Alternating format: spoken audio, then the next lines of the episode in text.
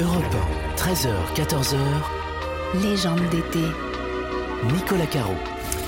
Bonjour et bienvenue à tous dans Légende d'été. Nous continuons ensemble notre exploration des croyances, des mythes, des grandes histoires de l'humanité. Aujourd'hui, nous allons nous raconter des histoires. Elfes en coup corrigan, nous plongeons dans les légendes celtes. Je me nomme Merlin et voici Archimède, un hibou extrêmement instruit. Il est victime d'un enchantement, Marvin. Vous êtes un magicien, tu... Pardon, mon nom est Merlin. Et je suis en effet le plus grand, le plus puissant des magiciens. C'était un extrait de Merlin l'Enchanteur, l'une des grandes figures euh, des légendes celtes, la légende arthurienne en l'occurrence. Avec nous pour en parler, des spécialistes, des glaneurs d'histoire et de légendes. Fanny Cheval, bonjour. Bonjour. Vous êtes illustratrice, auteur de livres sur les légendes bretonnes, plutôt pour enfants, mais il n'y a pas d'âge. Hein C'est ça. bonjour euh, Bernard Rio. Bonjour. Euh, merci d'être là. Vous avez écrit 1200 lieux de légendes en Bretagne aux éditions Cobbrez notamment. hein. Vous êtes un grand spécialiste. Vous allez nous en raconter quelques-unes. Et puis euh, Gérard Lomner, musicologue et historien spécialiste du Moyen Âge et des traditions anciennes, auteur notamment de Légendes de la mort et de l'Ankou aux éditions Cobbrez aussi. Bonjour. Bonjour. Vous nous raconterez tout à l'heure l'histoire de l'Ankou, justement. Avant d'entrer euh, entièrement dans ces légendes, je voudrais qu'on se mette d'accord. Euh, quand même, Bernard Rio, on dit légende celte, euh, mais d'où viennent-elles? Quels sont leurs points communs? Et quelle est la différence avec les légendes bretonnes? Les légendes bretonnes ne sont pas forcément toutes d'origine celtique et les légendes celtiques ne sont pas toutes bretonnes. Il y en a aussi des irlandaises, des écossaises, des galloises, des cornouaillaises.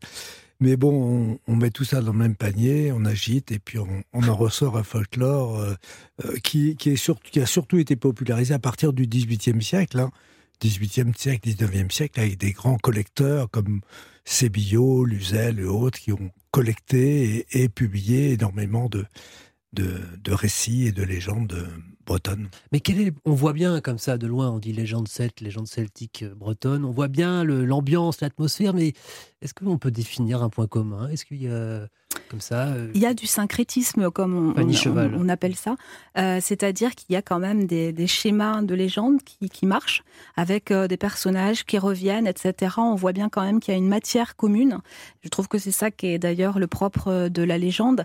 Quand on dit euh, sur un territoire, donc la Bretagne, c'est que ça raconte euh, l'histoire de, l'humanité, d'un peuple qui a, vécu euh, les mêmes choses, avons versé les mêmes larmes. Euh, voilà. C'est vrai, Bernard Rio s'est ancré dans un territoire, vous pouvez pas me dire le contraire, parce que votre livre 1200 lieux de légendes en Bretagne, c'est classé par lieu. Oui, oui, euh, c'est un, guide, une encyclopédie, un dictionnaire euh, qui avec euh, des entrées euh, par alphabétique. Alors, peut-être une précision concernant Celte, Bretagne. la, différence tient peut-être au mégalithisme. Jusqu'au 19e siècle, énormément d'auteurs, ce qu'on appelait les antiquaires au 19e siècle, confondaient celtisme et mégalithisme. Les, Celtes ne sont pas ne seraient pas, qu'on est toujours dans l'hypothèse scientifique, ne seraient pas les, les, les constructeurs des grands mégalithes, hein, les, Ouais. les, les, C'est-à-dire les menhirs, les les dolmens, menhirs, etc. les allées couvertes, les cairns.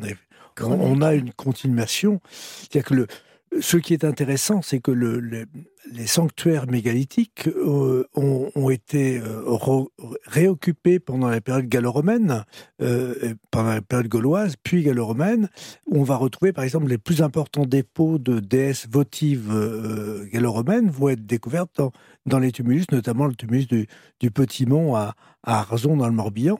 C'est là où on a trouvé le plus grand nombre de déesses de Vénus gallo-romaine. Ça veut dire que période gallo-romaine, on, on a encore utilisé des monuments qui dataient de plusieurs milliers d'années avant Jésus-Christ. Et donc on ne sait pas exactement qui est à l'origine euh, de, des menhirs, des dolmens et tout ça. Il n'y a pas de certitude. Euh, alors, de- depuis, depuis un an ou deux, euh, il y a une théorie qui vient de Grande-Bretagne qui considère que le- le- le- les, les Celtes ne venaient pas de l'Est, du bassin du Danube, comme on le pensait, mais qu'ils ils seraient effectivement, euh, ils seraient d'abord les constructeurs de- des- mégalithes. Donc, ben, les scientifiques ne sont jamais d'accord entre eux, hein, puisqu'on est dans, dans l'hypothèse, on n'est pas dans la vérité, on n'est pas dans le dogme. Et, mais, mais il y a une théorie, effectivement, depuis un ou deux ans, qui, qui, apparaît, euh, qui a été repris par euh, plusieurs universitaires du CRBC euh, à, Brest, dans le Finistère, qui, qui indique qui indiquerait que, qui daterait les constructeurs de, mégalithes comme étant les mêmes que ce qu'on appelle les Celtes aujourd'hui. D'accord, mais donc s'il y a une nouvelle théorie, c'est qu'il n'y a pas de certitude, effectivement. Euh, Fanny Cheval, il y a quand même dans ces légendes aussi un lien très très fort avec la nature. Hein. C'est quand même ça ce qui est au ah, oui, les oui, arbres, la forêt, les cours d'eau, les animaux, c'est sans arrêt. Ouais, déjà forcément, il y a tout, euh, tout le cycle arthurien où on, retrouve quand même ces légendes, l'importance des forêts, de l'eau, euh, etc. Et même dans les légendes corriganes, où il y a ces petits êtres un on va peu... En parler tout à on va en parler tout à l'heure. Mais on voit bien qu'ils défendent dans une idéologie presque, presque d'actualité très écolo finalement. Oui, et à la fois avec une forme d'animisme, hein, de religion comme ça, de l'esprit des, animaux, des, êtres vivants, Bernard Rio. Oui, d'ailleurs, si on continue sur l'idée du mégalithisme, donc la pierre, la civilisation de la pierre, ces grands, ces grands mégalithes hein, élevés, ces ailes couvertes en pierre, on, a oublié qu'il y avait aussi le bois. C'est-à-dire qu'il y a eu des menhirs en bois en quelque disparu. Hein, qui ont disparu parce que le bois, effectivement, ça se brûle, ça pourrit, euh, et donc on peut le tronçonner beaucoup plus, facilement que de débiter un mégalithe. Et, vous aviez également des allées couvertes en bois. Euh, donc on a trouvé effectivement, vous avez quelques musées qui conservent des traces dendrologiques de, de, de, cette civilisation. On pouvait penser qu'il y avait aussi donc des mégalithes en bois, euh, donc ces grands piliers dédiés qu'on va qui vont être prolongés jusqu'au 18e, 19e siècle, et même encore au 21e siècle, avec des, des, arbres euh, votifs, hein, des, arbres, ce qu'on appelle des arbres à haillons ou des arbres à clous, sur lesquels on va planter un clou, déposer un haillon, un, linge en quelque sorte, pour, pour guérir. Donc ça, c'est une civilisation du bois euh, qui, qui, date euh, même du temps des mégalithes. C'est une civilisation d'histoire aussi, hein, parce que dans toutes les légendes dont on a parlé dans cette émission, c'est vous, les invités de cette émission, qui nous ont envoyé le plus de livres. Hmm. C'est-à-dire que, et moi, c'est pas la première émission que je fais sur ce thème-là, et à chaque fois, il y a un nouveau domaine à explorer. On a fait la légende arthurienne l'année dernière, mais ce n'est qu'une toute petite partie de, ces légendes bretonnes. C'est infini. Regardez votre livre. Ah, Bernard c'est 1200. 1200 légendes. Euh, vous, Fanny Cheval, vous avez écrit, je sais pas, une quinzaine, une vingtaine de livres euh, pour enfants, avec à chaque fois une légende différente. Oui, oui, oui. C'est vrai que le choix, moi, je je, m'intéresse beaucoup aux, légendes justement avec un côté euh, historique en tout cas, mais on, se rend bien compte et en plus il y a toujours cette réécriture, c'est-à-dire que ça se réinvente constamment encore aujourd'hui. Euh, c'est une matière qui est, qui est, encore en, en, changement, en continuelle euh, évolution. Qui est réappropriée par les temps modernes. On a mis un pied dans la forêt de Brocéliande, on continue le chemin dans un instant à la rencontre, attention, il fait peur, à la rencontre de l'Ancou. À tout de suite. Nicolas Caro sur Europe 1. Europe 1, légende d'été. Nicolas Caro.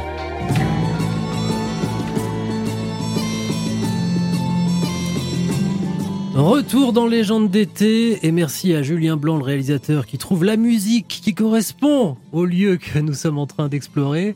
Euh, la Bretagne, cette semaine, nous évoquons les légendes celtiques. Il existe là-bas un personnage très célèbre. Alors moi, je l'ai découvert, je peux vous le dire, dans un album de Spiro et Fantasio quand j'étais gamin, il y a très longtemps. C'est L'Ancou, euh, mais il est beaucoup plus vieux que ça. Gérard Lomner, euh, vous êtes toujours avec nous? Oui. Vous avez écrit justement Légende de la mort et de l'Ancou. Qui est l'Ancou Donc l'Ancou, c'est une personnification de la mort en Basse-Bretagne. Selon Anatole Lebrun, qui est le grand collecteur des légendes autour de la mort au XIXe, il s'agit de Oberer mort, c'est-à-dire l'ouvrier de la mort ou serviteur de la mort. Mhm. Donc c'est un personnage de premier plan dans la mythologie bretonne qui est très présent dans les contes et légendes. On retrouve également le personnage euh, au Pays de Galles sous le nom d'Angao et en cornouaille anglais sous le nom d'Anko. Hmm. Donc son rôle est de collecter avec euh, sa charrette grinçante qu'on appelle Car Nanko ou Karik Nanko, la petite charrette de l'Ankou, ou Karchal Nankou, la brouette de l'Ankou, les âmes des défunts qui sont morts récemment. D'accord. Oui, il a toute une panoplie, il a sa charrette, mais il a aussi euh, une forme d'uniforme aussi. Exactement. Donc il, il est affublé. Alors, d'une part, on dit que c'est le dernier défunt de l'année qui devient le serviteur de la mort. Dans chaque paroisse pour le, la durée de l'année suivante. Sa tête mobile lui permet de regarder dans, toutes les directions. À 360 degrés? Oui, tout à fait. Et selon les compteurs, c'est un personnage de haute taille, à l'aspect décharné et terrible, affublé d'un large chapeau posé sur de longs cheveux blancs. Hmm. Il porte une faux emmanchée à l'envers qui l'aiguise bien sûr avec un ossement humain. Euh, Bernard Rio, vous qui êtes un peu spécialiste de ça, où est-ce qu'on peut le croiser, euh, l'encou, dans ses représentations hein? Vous en avez une bonne trentaine de représentations en Bretagne. Euh, alors, avec différents instruments, hein, comme l'a dit notre ami Gérard Lemlec, vous avez l'encou à, la faux, qui est représenté dans, sur la sphère de Braspar, dans le Finistère, l'encou à la houe, euh, qui est représenté. Ah, ça change en fonction des représentations. Vous avez une très belle représentation de, de l'Ancou. Il y en avait deux dans l'église, il n'en reste plus qu'une, qui est un véritable squelette décharné, donc en bois, là, cette fois-ci, dans, dans l'église de Ploumillot, dans les, dans les Côtes d'Armor.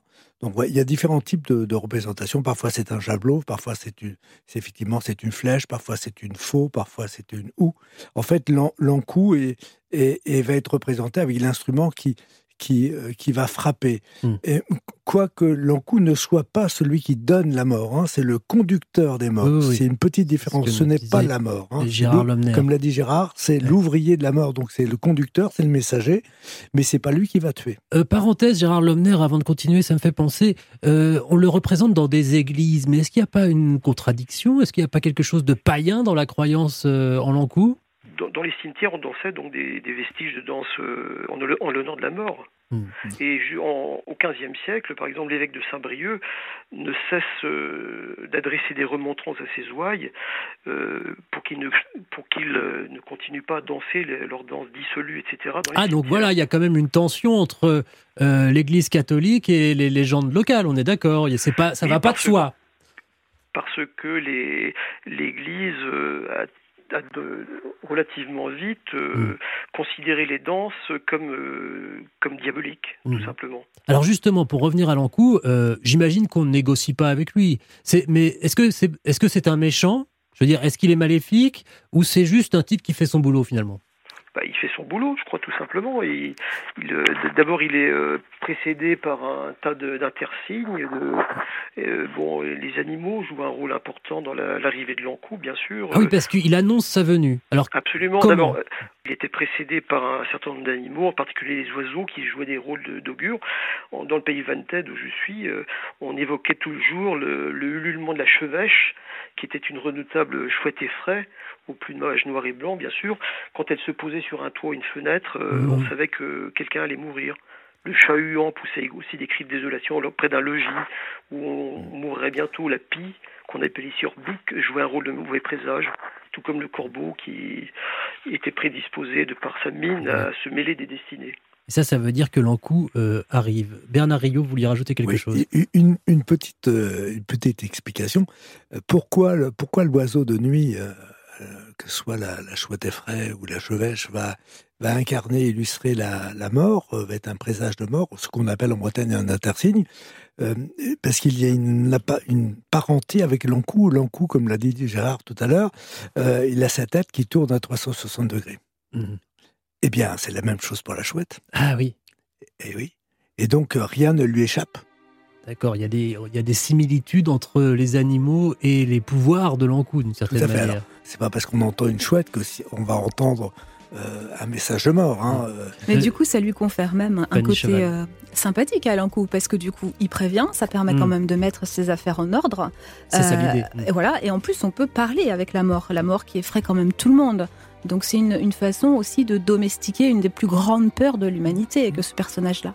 Voilà pour l'encou, on va le laisser un peu tranquille maintenant. Dans un instant, on se retrouve pour d'autres légendes celtiques. À tout de suite. Nicolas Caro sur Europe 1. Europe 1, légende d'été. Nicolas Caro.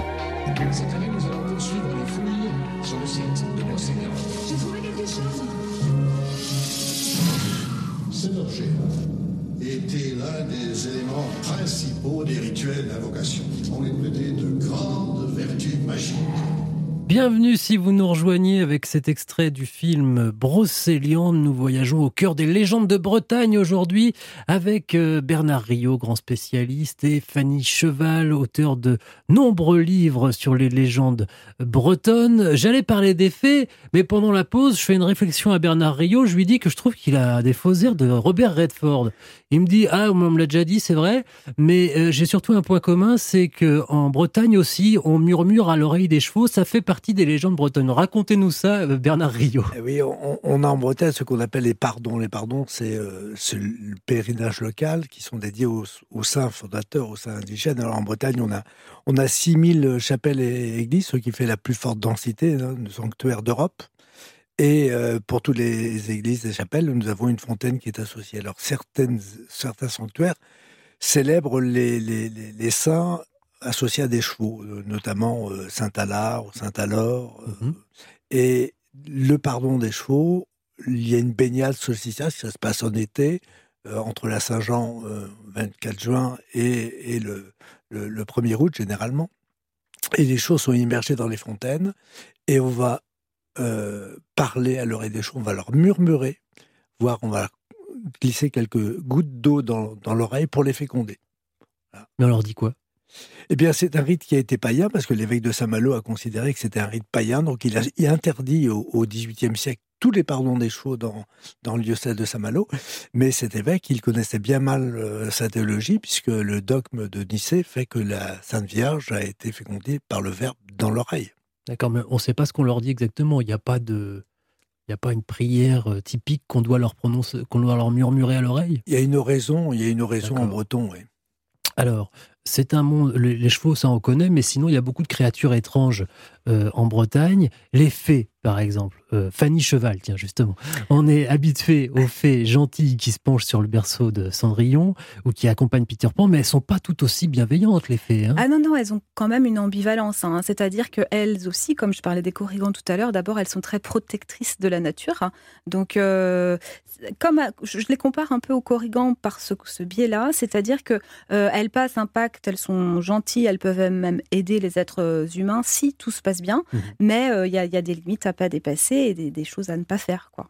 Euh, Bernard Rio, dans votre livre aussi, parmi les 1200 légendes, il y a beaucoup de fées aussi. Oui, alors les, les, les, fées, comme l'a dit Fanny, sont, sont, sont des êtres euh, à la fois protecteurs, mais, mais qui protègent pas simplement les hommes, qui protègent aussi un territoire. Donc si l'homme se met contre le territoire, commence à faire du mal à ce territoire, à mal se comporter, effectivement, les faits se vengent. Hein. Alors, il y, a, mais c'est pas propre à la Bretagne, c'est dans, toute l'Europe. C'est très facile à reconnaître les, faits. à chaque fois que vous avez un bois d'amour, hein, le bois d'amour comme à Pont-Aven avec Paul Gauguin, c'est le bois des fées. Le bois des dames, c'est le bois des fées. Quand on parle du chemin des dames, c'est le chemin des fées. Mmh. Euh, donc on va retrouver ça en toute la France. Effectivement, les bonnes dames, ce sont effectivement les anciennes euh, fées protectrices qui ont été euh, reléguées avec le christianisme dans une culture populaire et la culture officielle va la remplacer par la Sainte Vierge. Fanny Cheval, les fées, quels sont leurs pouvoirs au fond? Les fées, moi j'ai écrit sur un, enfin, une légende pardon, de Couffé qui s'appelle Les Mains Berthes. Euh, c'est vraiment propre à ce territoire-là, parce que les mains vertes, c'est un mot qui viendrait peut-être d'une source germanique qui voudrait dire main brillante. Et il y a une trace euh, sur euh, une grosse roche d'une main dans la pierre, donc la légende vient de là. Et on, s'aperçoit qu'elles ont un côté extrêmement elles sont soucieuses aussi du domestique. Donc elles aident euh, les, hommes, les humains dans le besoin, qui sont mhm. malades ou quoi. En une nuit, elles sont capables d'abattre les travaux d'une ferme, de, de, faire à manger. Enfin, vraiment, elles sont excellentes à ce niveau-là. Simplement, là, elles, font le, elles émettent le souhait que on, laisse toujours éteint le, feu pour qu'elles puissent se reposer sur le trépied mhm. en fin de nuit et reprendre leur courage. C'est des choses. C'est la moindre des choses, c'est vrai quand même. Et là, on s'aperçoit que hum, le, propriétaire de la ferme euh, qu'elles viennent euh, aider euh, oublie. Donc, le, quand elle, s'assied dessus, le trépied est brûlant. Et là, elles inondent la région, du coup, et ouais, elles se vengent. Faut pas les embêter. Faut pas les embêter. Elles peuvent faire beaucoup, mais il faut pas. Faut faire attention. Il, y a, il, y a, toute, une, toute une symbolique aussi là-dedans. Hein. Ah. les, les, les, les sont probablement liées je me permets d'intervenir, hein, Fanny, Bien sûr. euh, probablement lié à la reine Pédoc. Euh, Berthe, Berthe au grand pied, la reine Ah, Pédoc. oui. Ah, Il y a un- une Donc- hypothèse que, oui, j'en parle aussi dans, en fin Et- d'ouvrage. Et, donc c'est la, donc c'est la, femme de Pépin le Bref. Oui, si mais c'est surtout une, une- une figure légendaire et mythologique qui, euh, c'est la femme qui a des pieds d'oie. Et l'oie, c'est l'oiseau de l'autre monde. Hein, c'est l'oiseau blanc qui vient de l'autre monde, comme le cygne, les grues. Euh, donc là, effectivement, on a une référence à la, Mm, mm. à la, à la dame de l'autre monde. D'accord, pied-doigt et pas doigt de pied. Donc, hein. Euh, Fanny Cheval, vous avez aussi un, un- un livre qui s'appelle La licorne de Brocéliande. Évidemment, tout le monde connaît la licorne, c'est un cheval à cornes, mais vous dites que on croyait à son existence au Moyen Âge. On y croyait vraiment. oui, oui, C'était oui, pas ça. un animal juste de légende. Euh, non, je, je- les, les- tous les, tout ce qui était monstres marins, euh, animaux inconnus, etc., euh, nourrissait des, des légendes et des croyances. Donc la licorne fait partie de, ce, de ces bestiaires-là, en fait. Et c'est vrai que, oui, oui, ils étaient persuadés de l'existence de la licorne. ouais. Qu'est-ce qu'elle symbolise? Elle symbolise toute la virginité, euh, la pureté aussi.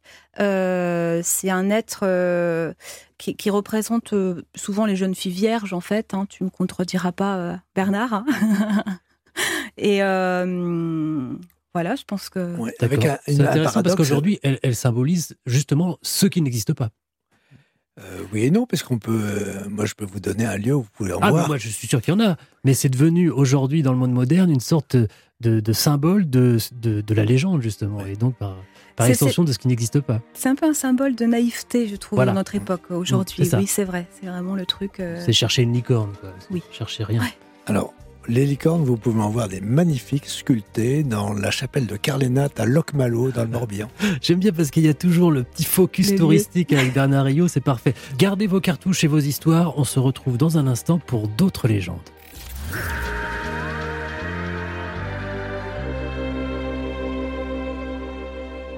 Europe 1, légende d'été. Nicolas Caro. Retour en Bretagne à la découverte des légendes bretonnes et celtiques. Fanny Cheval, vous êtes toujours avec nous. Bernard Rio aussi. Bernard Rio, justement, dans votre livre 1200 légendes en Bretagne, vous racontez une histoire fantastique. Une histoire avec le diable. C'est l'histoire d'un pont. Racontez-nous. Ah, le diable de Barbechat avec le pont du diable de Barbechat. Alors là, on est dans un schéma mythologique très ancien qu'on va retrouver, euh, qu'on va retrouver un peu partout en Bretagne, un peu partout en France aussi. hein. je pense notamment au pont de Thuey en Ardèche. Euh, en Bretagne, on a un certain nombre. Alors, on a le pont du diable à, Bas-sur-Mer, en Loire-Atlantique. On a le pont du diable à Plougardon, dans le Finistère. On a le pont du diable à Saint-Gobrien, euh, dans le Morbihan. Le pont du diable également sur la rivière d'Etel, à, à, dans le Morbihan. Enfin, un certain nombre. C'est toujours le même schéma, à savoir euh, un saint homme, en l'occurrence poursuivi de Barbechat, c'est Saint Martin de Vertou. Saint Martin de Vertou euh, souhaite passer la rivière, mais il n'y a pas de pont.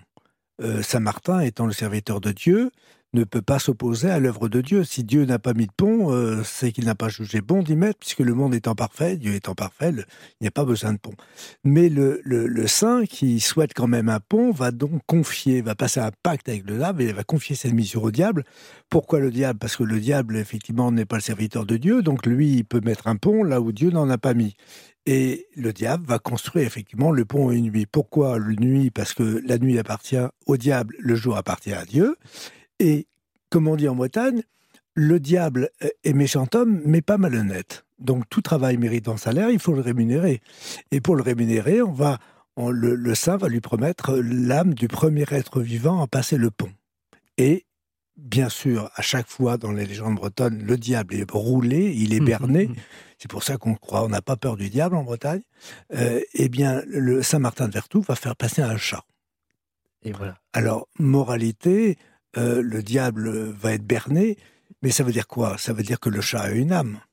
C'est ça. Or, dans la- le dogme chrétien, le chat n'a pas d'âme. Ça s'oppose Ça veut dire que cette fois. histoire n'est pas franchement chrétienne. Et tant pis. Et, pour- Gardez. et pourquoi le diable euh, Et pourquoi le diable a-t-il euh, rejeté le, le chat? Parce qu'il s'est étranglé, il a voulu manger le chat, donc un chat dans la gorge. Et pourquoi un chat plutôt qu'un autre animal? Parce que le chat est un animal nocturne, donc il est le témoin du pacte passé entre le, le saint et le diable. Donc, moralité, l'histoire, dans cette légende, celui qui a le mauvais rôle, c'est quand même le saint, quoi. Parce qu'il trahit à la fois Mm. Dieu, l'œuvre de Dieu, il berne le diable et il trucide un chat. Et le chat a cette dualité en Bretagne en plus. On dit que sa tête appartient euh, à Dieu et la queue au diable, je crois. Euh, Fanny Cheval, justement, vous avez écrit de nombreux livres, on l'a dit, basés sur euh, ces légendes chez Beluga. Euh, il y en a en particulier deux qui ont retenu mon attention euh, Les larmes des Corrigans et La reine des Corrigans. D'où ma question. On, en a, on les a évoqués tout à l'heure déjà un tout petit peu. Mais qu'est-ce qu'un Corrigan Alors un corrigan, c'est, euh, on pourrait traduire ça par un, enfin, par un petit nain. Donc c'est un Mhm. lutin. hein, il, en, il en existe un peu, un peu partout. Euh, ils sont pas très beaux. Ils ont des grandes oreilles pointues. Ils vivent sous euh, les dolmens, euh, dans les troncs d'arbres. On dit qu'ils cachent un, grand trésor. Euh, et ils ont été condamnés par Dieu à danser toute la nuit. Si on les croise euh, dans des champs de menhir, par exemple, il vaut mieux euh, éviter de les approcher parce que on dit en Bretagne que quand ils font leur ronde, ils chantent lundi, mardi, qu'ils nous entraînent dans la danse et que si on ne sait pas terminer euh, leur chanson, on, on risque gros, on risque de mourir d'épuisement ou bien de finir bossu. À force de danser.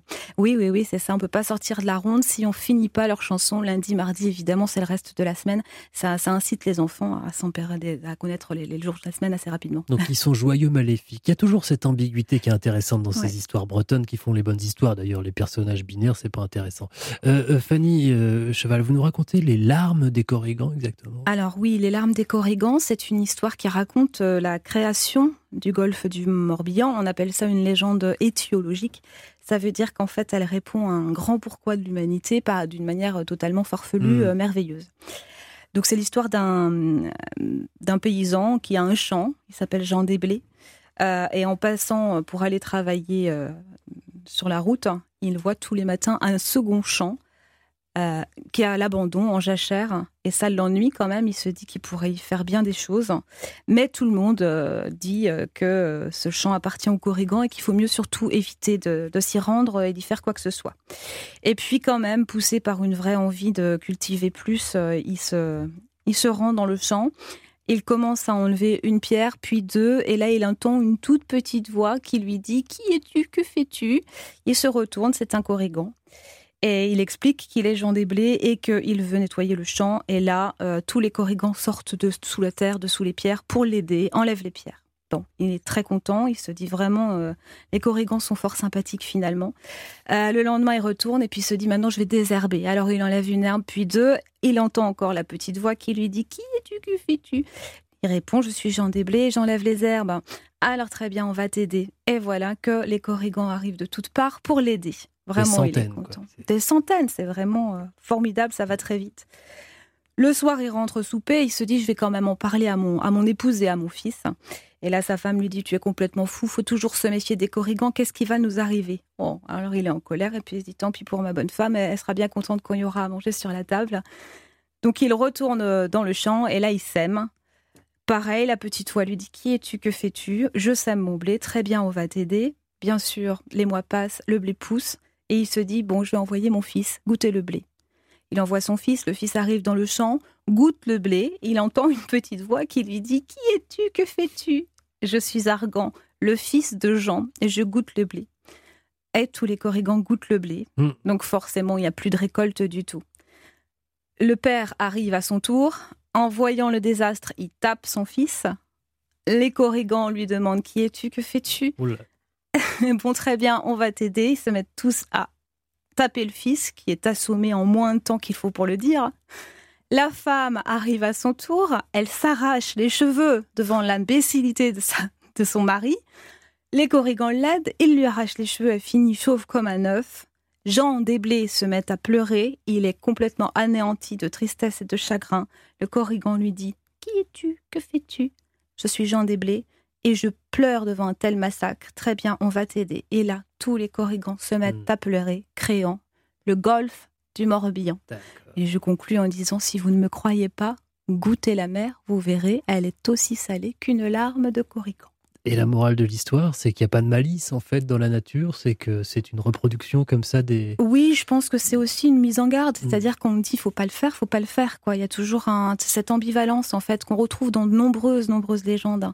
Et les, les corrigans sont vraiment liés comme ça aux domestiques, un peu comme les fées. C'est vrai que je fais un parallèle parce que voilà, on fait attention. On dit en Bretagne d'ailleurs que pour, se garder l'amitié des corrigans, qui se vengent un peu des humains parce qu'on a déforesté, parce qu'on a touché à la nature, hein, on dit qu'il faut, quand on fait des crêpes, leur laisser la toute petite dernière goutte de crêpe, la faire et la laisser sur la table, comme ça au moins, bon, on reste amis et euh, ils nous protègent. Allez, on laisse un peu les corrigans de côté, on se retrouve tout de suite direction Dinard, cette fois, à la recherche d'une émeraude magique. À tout de suite. Nicolas Caro sur Europe 1. Europe 1, légende d'été. Nicolas Caro. Quand tu l'as jeté dans l'eau, qu'as-tu vu? Mon roi, je n'ai pas pu. Excalibur ne peut être perdu. D'autres savent. Fais ce que j'ai ordonné. Un jour, un roi viendra et l'épée surgira à nouveau. De retour dans Légende d'été avec cet extrait du film Excalibur, escale en Bretagne cette semaine et dans le monde des légendes celtiques avec Bernard Rio, toujours avec nous, et Fanny Cheval, auteur de livres pour la jeunesse, mais pour tout le monde finalement, sur les légendes bretonnes. Euh, j'ai dit tout à l'heure aux auditeurs, aux auditeurs que nous partions à Dinard chercher une émeraude magique. Vous nous emmenez? Allez, je vous emmène. Alors euh, cette légende, elle est, assez particulière parce que finalement, elle est assez euh, moderne. Euh, je vais vous raconter en fin de légende. il y avait une jeune fille à, Dinard qui était une très très belle jeune fille qui s'ennuyait un petit peu d'ailleurs et qui avait à son doigt une, une émeraude brillante de mille feux. Et euh, pour passer son temps, elle avait constaté qu'en montant sur euh, la pointe des Moulinets, euh, là tout en haut de Dinard, en dominant le, bras de mer qui sépare Saint-Malo de, Dinard, elle, en agitant le, bras comme ça, elle voyait que les, bateaux des marins se dirigeaient aussitôt vers elle. C'était fascinant pour elle comme spectacle. et tout le jour, voilà, elle s'amusait à ça. Et un jour, il y, a un, moine du couvent des Récollets de Saint-Malo qui passe par là, qui voit euh, le manège et qui lui dit Mais tu te rends pas compte de ce que tu fais, jeune fille Tu es en train de tuer des marins parce qu'en s'approchant, ils se, coupent sur les récifs. Euh. Et effectivement, elle n'avait pas conscience de, sa bêtise. elle se met à pleurer en disant Mais je suis vraiment qu'une idiote. Elle arrache la bague, l'émeraude de son doigt, elle la jette dans la mer. Et là, la mer qui était toute bleue se teinte de vert partout. Hmm. C'est comme ça que naît la Côte d'Émeraude. Hmm. Cette histoire, elle est intéressante parce que euh, elle a été écrite en 1894 par quelqu'un qui s'appelle Eugène Herpin, qui était un, avocat et un historien de Dinard. Et euh, il a inventé euh, cette histoire de toute pièce, enfin de toute pièce. Il s'est quand même inspiré d'une légende germanique. c'est là qu'on voit qu'on reprend toujours pour faire du neuf, voilà. Mais dans le but de trouver un titre à son guide qui s'appelait le guide de la côte d'émeraude. Donc c'est finalement une légende qui sert presque, enfin qui est commerciale. Euh, et sachant que c'est comme ça pour euh, toutes les côtes, hein, la côte d'Azur, la côte d'Opale, euh, pour faire venir les touristes à l'époque de la mode des, stations balnéaires. Mmh. Bernard Rio, est-ce qu'il n'y a pas justement un petit côté marketing dans les légendes qu'on entretient encore et encore depuis toujours finalement? Oui, oui, oui, oui. Il y a, y a, un petit aspect marketing. on, fait à la fois la légende vise à faire peur et à faire rêver. C'est ça. Donc on est, on, veut effrayer et, et on, on, est comme pour les, les films d'horreur aujourd'hui au cinéma. Donc Là, dans, la légende, effectivement, on frappe l'imagination. Donc, euh, on, va utiliser à la fois un corpus mythologique, un paysage, et on va ancrer les personnages et une histoire dans un paysage. Alors, et parfois, quand le, quand le paysage ne correspond plus, on va déplacer l'histoire. C'est, c'est ce qui s'est passé dans, avec la, la fameuse forêt de Brocéliande, auparavant on parlait de forêt de Pimpon. Mmh. Le Val sans retour est aujourd'hui placé dans le, au sud de la forêt, sur la commune de Tréoranteuc. Et euh, mais au, lorsque les antiquaires, les fameux antiquaires dont je parlais tout à l'heure, ces inventeurs qui confondaient mécaïtisme et celtisme, ont, commencé à localiser au 19e siècle, au début du 19e siècle, cette forêt de Brocéliande en Bretagne armoricaine. Ils avaient localisé le Val sans retour, là où, où la, fée Viviane enserre c'est les chevaliers qui, qui les, mauvais amants, hein, ceux qui trahissaient leur dame, derrière une muraille de verre, d'où effectivement le nom du Val sans retour. On ne pouvait pas revenir euh, de ce Val, eh bien ce Val, il était, il était au nord de la forêt, dans le Val de la Marette, à Saint-Malo-sur-Mel. Donc euh, malheureusement, une briqueterie, euh, première briqueterie industrielle, va s'implanter dans le Val de la Marette. Donc bah, faire venir les touristes au 19e siècle dans un lieu où il y a une, où il y a une industrie, ça ne le fait pas. Donc, avec on une va, légende. On, va déplacer de 50 km le Val sans retour. Alors aujourd'hui, lorsque les, les, promeneurs, les randonneurs vont à, à Treux-Renteux visiter le Val sans retour, euh, bon, ils ne sont pas au courant que le Val de de Trorenteux a été déplacé pour les besoins de la cause, les besoins du tourisme. Et comment se fait-il d'ailleurs que Brocéliande soit devenue cette forêt emblématique des, légendes bretonnes? Qu'est-ce qui se passe dans cette forêt? Il y a une ambiance particulière, il y a une atmosphère, quelque chose qui se dégage? Elle est citée déjà de longue date dans des textes médiévaux, c'est vrai, donc euh, ça lui confère une, euh, une notoriété en tout cas. Après, sur euh, l'ambiance qu'elle délivre, euh, oui, elle a, elle a, moi je trouve en tout cas qu'elle a un charme particulier, le Val sans retour particulièrement quand même, c'est un lieu euh, assez magique. Et puis je crois que les historiens, les, les, folkloristes ont, tout fait aussi pour, pour entretenir ça. Il y a quand même le centre arthurien maintenant qui est implanté là-bas, donc forcément ça, on entretient quand même. Bernard Rio, vous l'avez parcouru de long en large, vraiment tout à fait entre nous. Est-ce que vous avez croisé des fées, euh, des farfadets, des lutins? Dites-nous. Alors, Brocéliande, euh, c'est effectivement un lieu magique, puisqu'on on y rencontre et on voit ce qu'on veut y voir.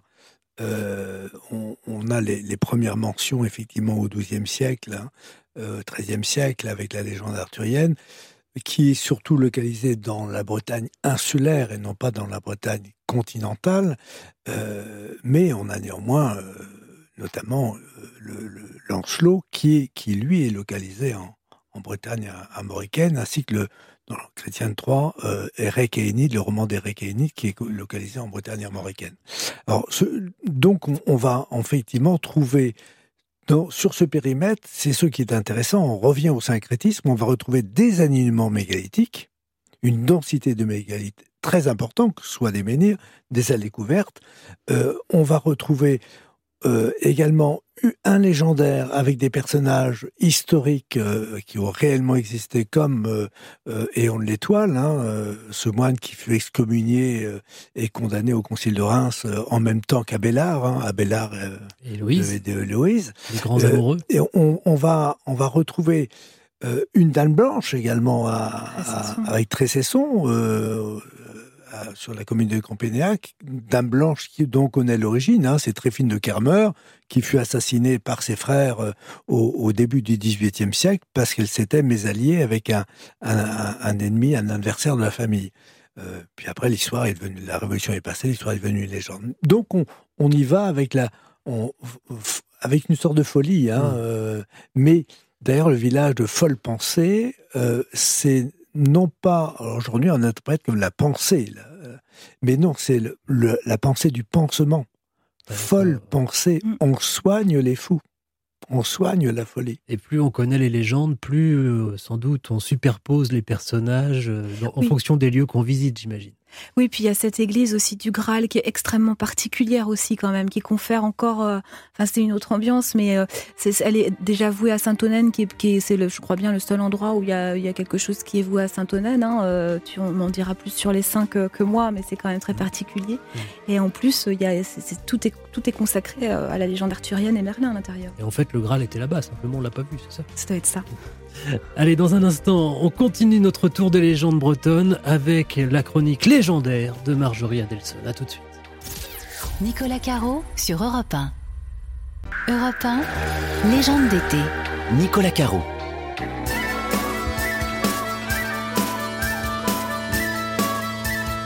Retour en Bretagne, voyage organisé cette semaine au pays des légendes. Il est temps de retrouver la chroniqueuse légendaire Marjorie Adelson. Bonjour. Bonjour Nicolas. Vous nous proposez une chronique reportage chaque semaine en lien avec le thème du jour. Et donc cette semaine, vous nous emmenez sur les traces bah, des légendes bretonnes forcément.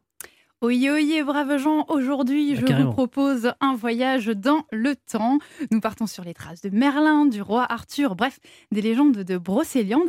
Et pour cela, eh bien, je vous emmène au château de Compère dans le Morbihan. Alors, euh, le château de Compère, c'est un château qui est intéressant parce qu'en fait, il est à la croisée à la fois de l'histoire, il y a eu de, de nombreuses batailles, mais aussi des légendes, puisqu'on dit euh, que c'est dans son lac que se trouve le palais de cristal euh, de la fée Viviane, palais qui aurait été offert par Merlin l'Enchanteur. Alors, c'est pas la peine d'essayer de plonger dans le lac euh, pour l'apercevoir. hein. La, la nage est interdite et de toute façon, seuls les immortels peuvent le voir. Euh, pour se consoler, il existe quand même des solutions, hein, puisque chaque été, euh, le centre imaginaire arthurien dont on parlait euh, tout à l'heure propose des expositions et des animations autour des légendes de Brocéliande, notamment des contes itinérants. Alors, qu'est-ce que c'est? Eh bien, en fait, vous déambulez en forêt autour du château avec un guide et on, on vous raconte des légendes en lien avec le lieu où vous vous trouvez. Alors, euh, par exemple, près du lac, eh bien, vous apprendrez euh, les secrets, les petits secrets des fées des eaux qui sont pas forcément euh, gentils, comme on le disait tout à l'heure. Ou dans la vallée du Val sans retour, on en parlait aussi. Bernard Exactement, c'est là que Morgane a emprisonné ses amants chevaliers infidèles. Alors euh, là, la petite balade, en fait, elle est, elle est idéale si vous êtes en famille. Et en plus, elle est euh, très poétique parce que les histoires sont parfois euh, en musique et accompagnées d'un troubadour. Donc, c'est Mhm. vraiment immersion garantie. Et puis, euh, si vous voulez entrer dans la légende de, façon euh, plus concrète, hein, euh, plus physique, vous pouvez aussi devenir un chevalier de la table ronde Mhm. euh, durant quelques heures grâce à l'initiation à la chevalerie que propose le centre arthurien. Et c'est ce que nous explique Claudine Glo, qui est sa présidente. Les enfants et les parents vont apprendre les principaux mouvements, ce qu'on lit dans les romans, taillés, coupés, tranchés. Et donc notre grand maître d'armes, qui est en, en costume, avec ses gants en cuir, son baudrier, son bouclier, va leur apprendre comment se comporter, se battre et comment se comporter, parce qu'un chevalier n'est pas une brute épaisse. Voilà, apprenti chevalier, vous l'avez compris, on se tient bien. Et rappelez-vous, on ne Taillé, trompe coupé, pas. tranché, mais pas brut épaisse. Quoi. Non, non, pas brut épaisse. Et puis surtout, on est fidèle, hein, parce qu'on ne trompe pas Morgane pour éviter euh, d'être euh, enfermé. Euh, alors, si jamais vous êtes en famille, sachez que les enfants peuvent, euh, peuvent y participer, mais à partir de 10-11 ans, il y a même une petite joute qui est organisée l'après-midi pour mettre en pratique tout ce qu'on a appris. Et si vous avez des, des chevaliers en herbe qui sont un petit peu maladroits, pas de panique, les épées sont en mousse. Ça va. Et ce week-end, justement, il y a un événement spécial au château? Oui, en fait, ça s'appelle les médiévales de Brocéliande et c'est un marché euh, médiéval dans lequel, en fait, une quarantaine d'artisans exposent leurs produits et on y trouve des choses tout à fait euh, étonnantes, euh, des armures, des chapeaux médiévaux et même de la nourriture d'époque, enfin qui est plutôt reproduite, en fait, comme à l'époque. C'est ainsi que j'ai pu rencontrer Marc Durand. Alors lui, il est allé chercher dans des manuscrits comment on faisait le pain au Moyen Âge, mais aussi dans les légendes. Dans les textes médiévaux arthuriens, on trouve des, des- des descriptions de banquets, notamment euh, le, texte tout à fait extraordinaire de, Perceval de Gallois qui décrit le cortège du Graal. Chaque fois que le Graal passe avec toute son escorte, on voit arriver sur la table des mets différents. Et on a la description d'un banquet extrêmement luxueux. Et donc on a des descriptions euh, de, de pain de différentes céréales, seigle, euh, orge, euh, blé, épeautre. Et je suis capable de restituer ce type de banquet. Voilà, donc possibilité de, de ripailler comme un grand seigneur. Et puis, bah, si vous avez encore un petit peu d'énergie à la fin de la journée, euh, il y a un stand où il faut absolument aller. C'est celui des produits de beauté. Ah bon? Et oui, et oui, parce qu'on avait des produits de beauté au Moyen Âge, sauf que c'était euh, les femmes qui se les faisaient elles-mêmes ou l'apothicaire. Et d'ailleurs, bah, à quoi ça ressemble ces produits de beauté? Et bien, Claudine Glo nous a à nouveau éclairé. On est dans les recettes élégantes et propres. hein. On va pas s'amuser avec les crapauds et les, choses comme ça. Non, non, c'est vraiment des, produits fins. Vous voyez, c'est des argiles, c'est de l'huile, des huiles parfumées, c'est euh, beaucoup, beaucoup d'essences florales. Euh, On l'appelle bio aujourd'hui, mais on retourne à ces vieilles recettes. hein. Voilà, un peu Qu'est-ce qu'ils ont de. contre les crapauds enfin Qu'est-ce que c'est que Bah, ça, ça sent pas très bon, je pense. hein. Je sais pas, moi. Du coup, en fin de journée, si, si vous voulez prendre un petit peu de, de parfum médiéval et bio après une journée euh, passée à combattre dans la, dans la boue, ben, ça vous fera pas de mal. Merci beaucoup, Marjorie Adelson. Bernard Rio, euh, Fanny Cheval, même question pour tous les deux. Euh, c'est vrai qu'on voit souvent, on croise souvent en Bretagne ce genre de manifestations qui alimentent encore ces légendes. Qu'est-ce qui fait qu'en Bretagne, euh, bah, on continue comme ça, à, oui, à, nourrir ces légendes et ces histoires, contrairement à d'autres régions qui, en sont plus dépourvues, Fanny Cheval Moi, je pense qu'il y a un vrai effort euh, de fait euh, de la part des, Bretons. Ça les lie aussi culturellement. C'est c'est vraiment euh, des histoires communes. Euh, je crois que ça a une importance réelle pour les Bretons, en tout cas. C'est vrai que notre société est en perte peut-être de valeurs, de rites, de, de, culte. Et finalement, je crois qu'il y a aussi un, un intérêt réel touristique. moi, quand je fais des interventions avec les scolaires par le biais des légendes et des livres, je m'aperçois que c'est quand même un moyen très pédagogique et très ludique pour aborder la grande histoire. Mmh. Et ce qui est intéressant aussi, c'est qu'on dit breton-breton, mais en fait, c'est tellement devenu universel, ces histoires, que ça parle à tout le monde, Bernard Rio. Oui, oui. pour compléter ce que, dit, ce que vient de dire Fanny, moi, je, je dirais que on, est passé euh, aujourd'hui dans une société moderne, euh, consommatrice, à un monde très cartésien. Mmh. On croit ce qu'on voit. Et en Bretagne, on a peut-être conservé une partie pré-cartésienne, à savoir le monde visible, certes, mais ça n'exclut pas le monde invisible, et qu'il existe effectivement une interpénétration de ces deux mondes, visibles et invisibles. Donc on, on voit ce qu'on veut bien voir. Belle conclusion, il faut continuer à rêver. L'émission arrive à son terme. Merci beaucoup, Fanny euh, Cheval, je rappelle. Euh, je ne vais pas tous les citer, mais il y a l'émeraude magique, les fées la licorne de Brocéliande, plein d'autres. Collection Pays de légende. Chez Beluga, Bernard Rio, 1200 lieux de légende en Bretagne. C'est aux éditions Copbraise. Euh, voilà, puis on a reçu aussi Gérard Lomner, que je remercie, Légende de la mort et de l'encou aux éditions Cobbrez également. Merci à tous. Merci. à Julien Blanc pour la réalisation, à Marjorie Adelson pour la préparation de cette émission. On se retrouve la semaine prochaine pour d'autres légendes. À la semaine prochaine. Merci Nicolas, on vous retrouve donc dimanche prochain. Et dans un instant, Christophe Ondelat pour un nouveau récit dont la raconte.